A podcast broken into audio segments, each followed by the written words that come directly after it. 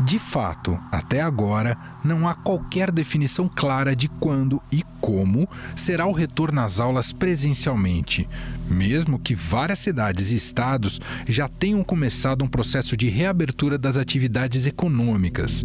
As escolas públicas e privadas estão fechadas desde a chegada do coronavírus ao Brasil.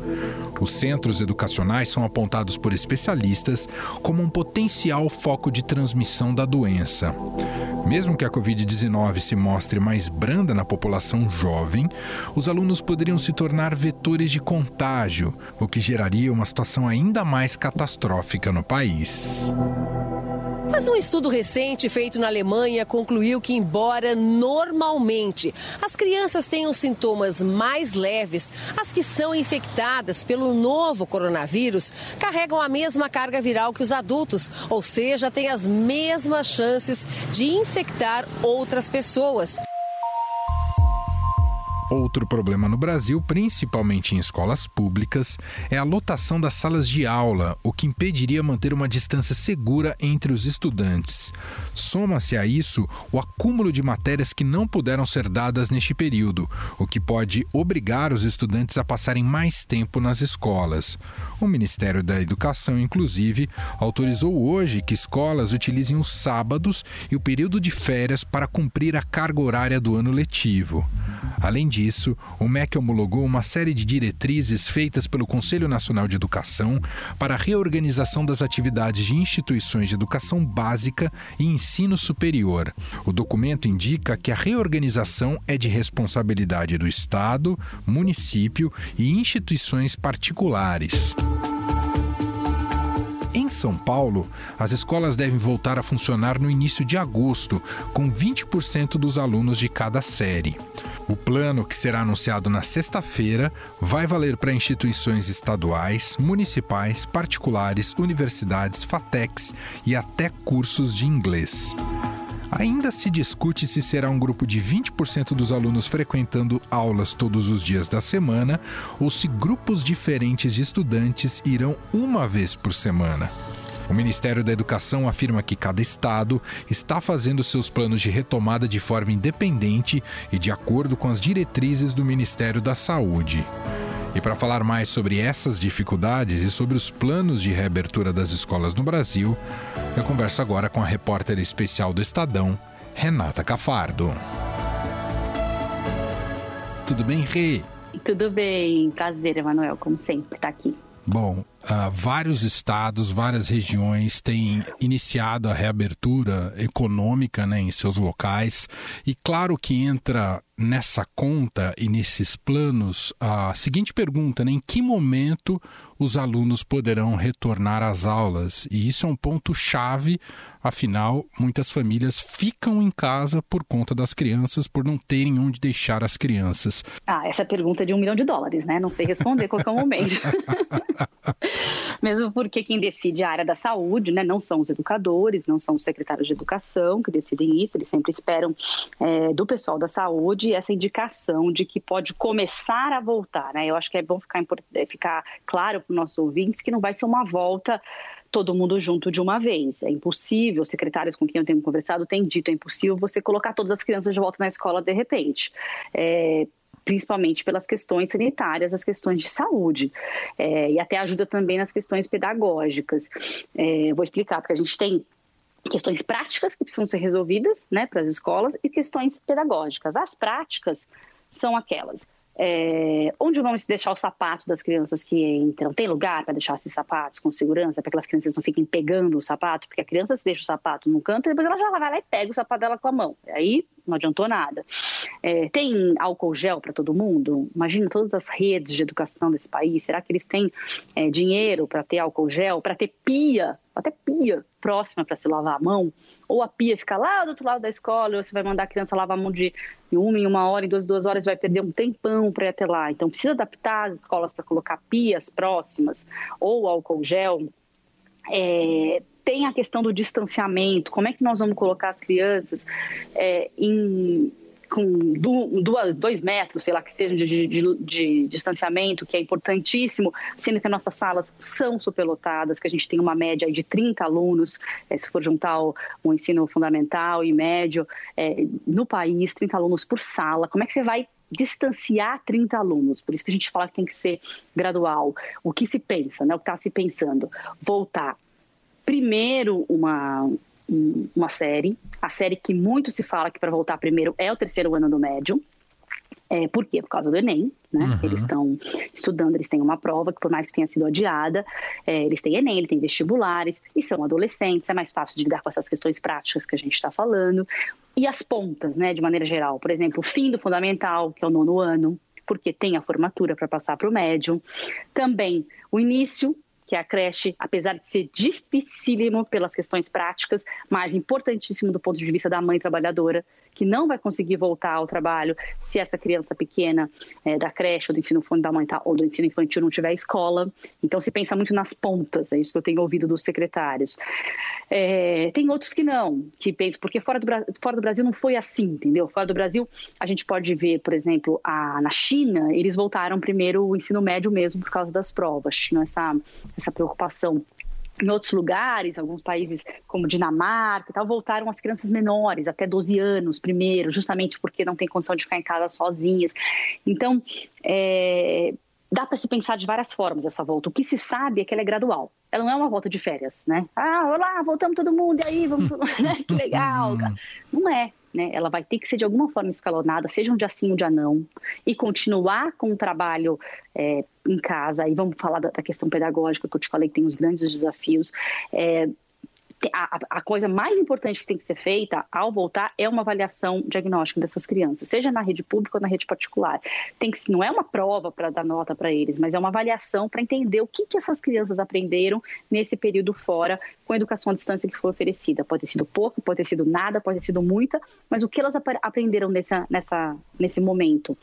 E aí, a partir disso, estruturar a, a, como é que vai ser o seu currículo a partir daí, o que, que vai dar para recuperar né? Fazer, fazer sala de recuperação, é, ou quem vai para a sala de recuperação, quem vai precisar, quem não vai, quem vai conseguir ir adiante ao, ao currículo, daí montar grupos, talvez, para esse escalonamento, a partir dessa questão diagnóstica, dessa questão do, da, da, avaliação diagnóstica. Então, as crianças que já estão mais avançadas nesse dia, as outras que não conseguiram evoluir em nada nesse período, em outro dia, e continua o trabalho remoto em casa ao mesmo tempo. Agora, como equacionar isso? Né? A professora vai continuar dando aula remota e dando aula presencialmente? Será que tem jornada suficiente para essa professora?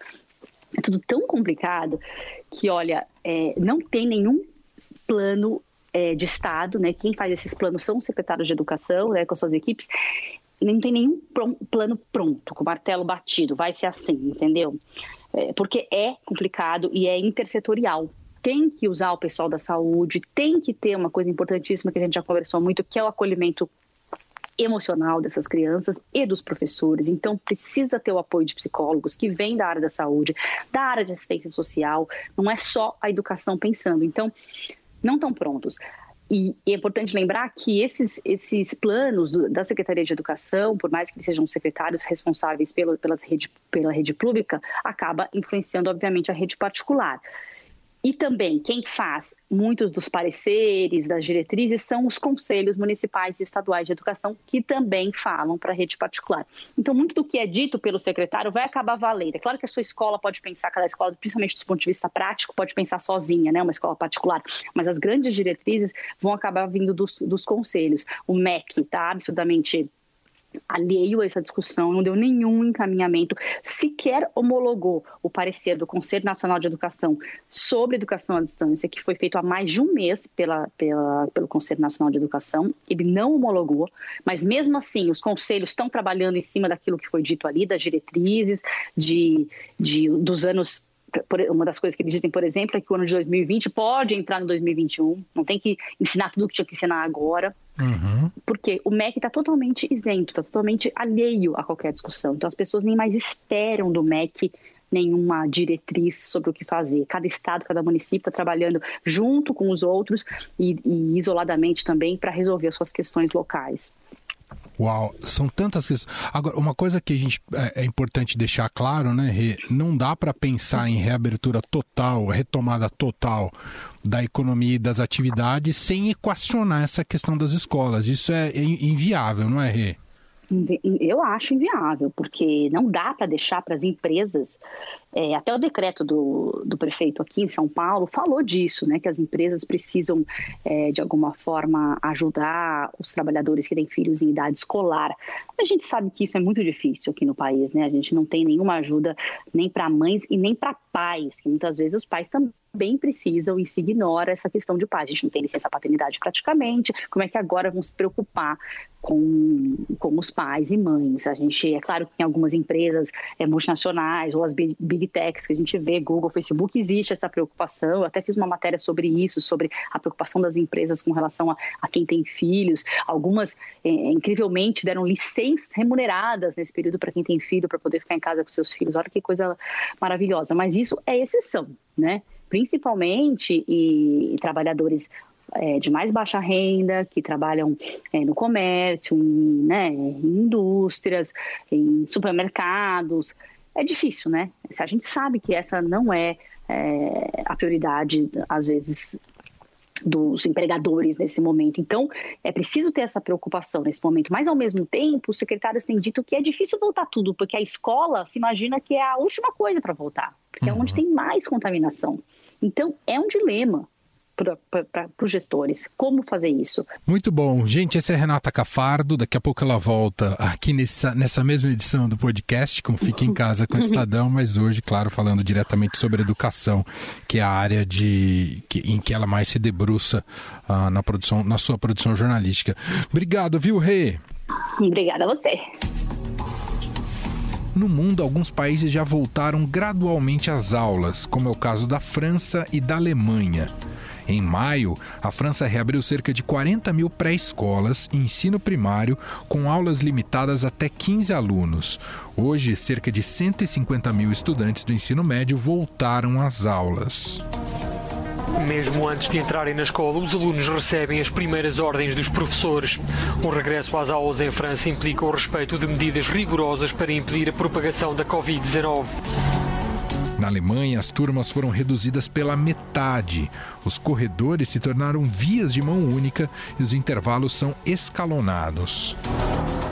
O governo explica que as medidas são possíveis porque, desde o início do desconfinamento em 20 de abril, o número de novas infecções de coronavírus permanece baixo. Todas as escolas também vão poder reabrir as portas, sob certas condições, a partir da próxima semana. Além dos professores usarem máscaras, janelas e portas são mantidas abertas para a circulação de ar. Quem conta mais sobre os protocolos adotados na Alemanha é a educadora Raquel Duarte Topstedt, que vive na cidade de Stuttgart. Tudo bem, Raquel? Obrigado por nos atender. Oi, Emanuel. Oi, ouvintes. Tudo bem? Prazer meu. Raquel, então nos conte como é que a Alemanha, que é, foi muito elogiada né, em, todo, em todo o processo da, da pandemia, da maneira como conseguiu mitigar os efeitos uh, do coronavírus, claro que é sempre um retorno gradual, mas vocês estão, digamos, com o relógio bem adiantado perto do que está ocorrendo aqui no Brasil. O Brasil tem discutido planos né, graduais de retorno, mas. Hum em relação à escola propriamente dita, não há nenhuma decisão tomada devido à importância que tem você reabrir escolas. Você que inclusive é desse meio na Alemanha, como é que funciona e como é que tem sido essa reabertura, Raquel?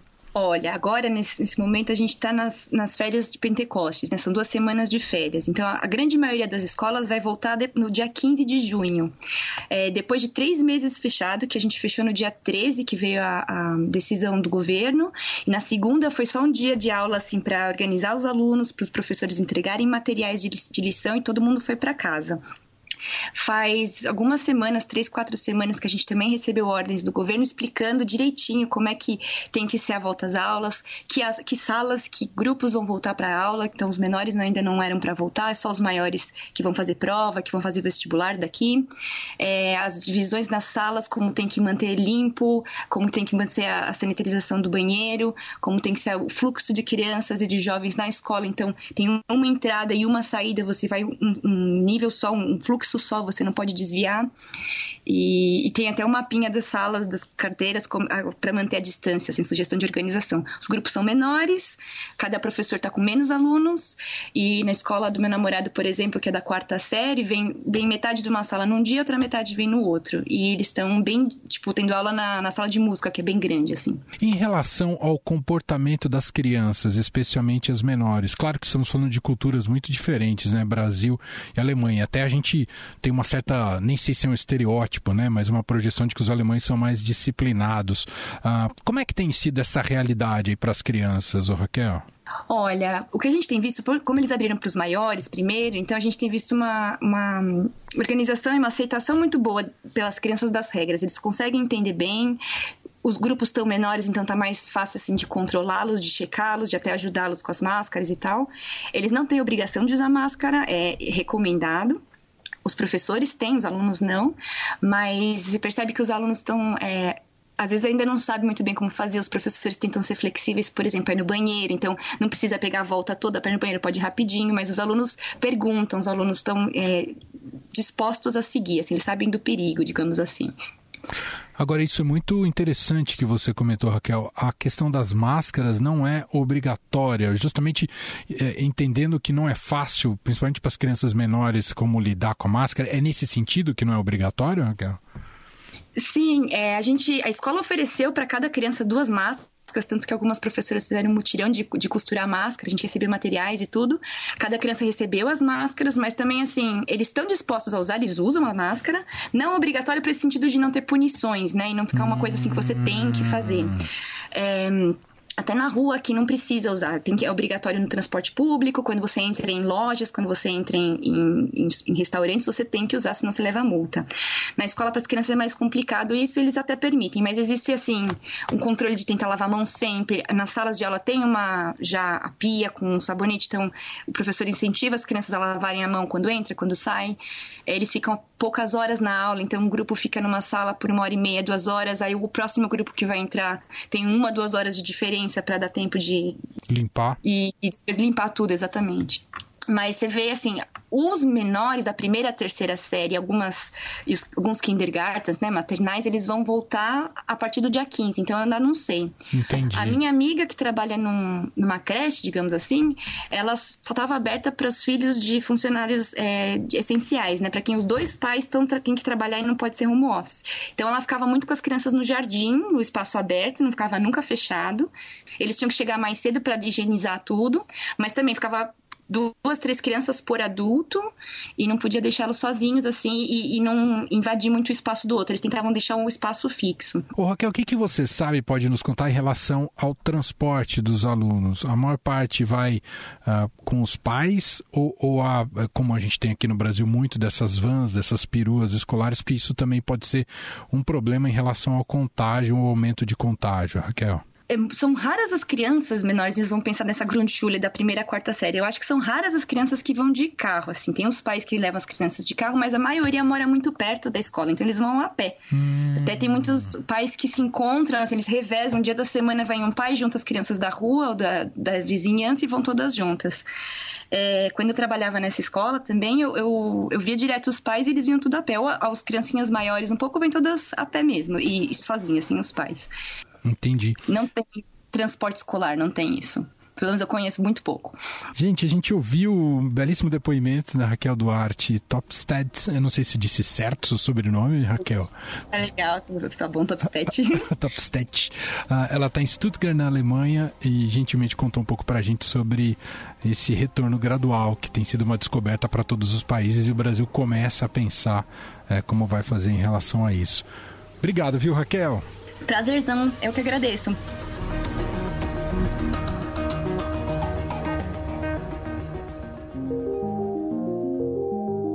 Bom, e para encerrar aqui o podcast de hoje, agora ela está voltando como autora deste quadro, é Renata Cafardo.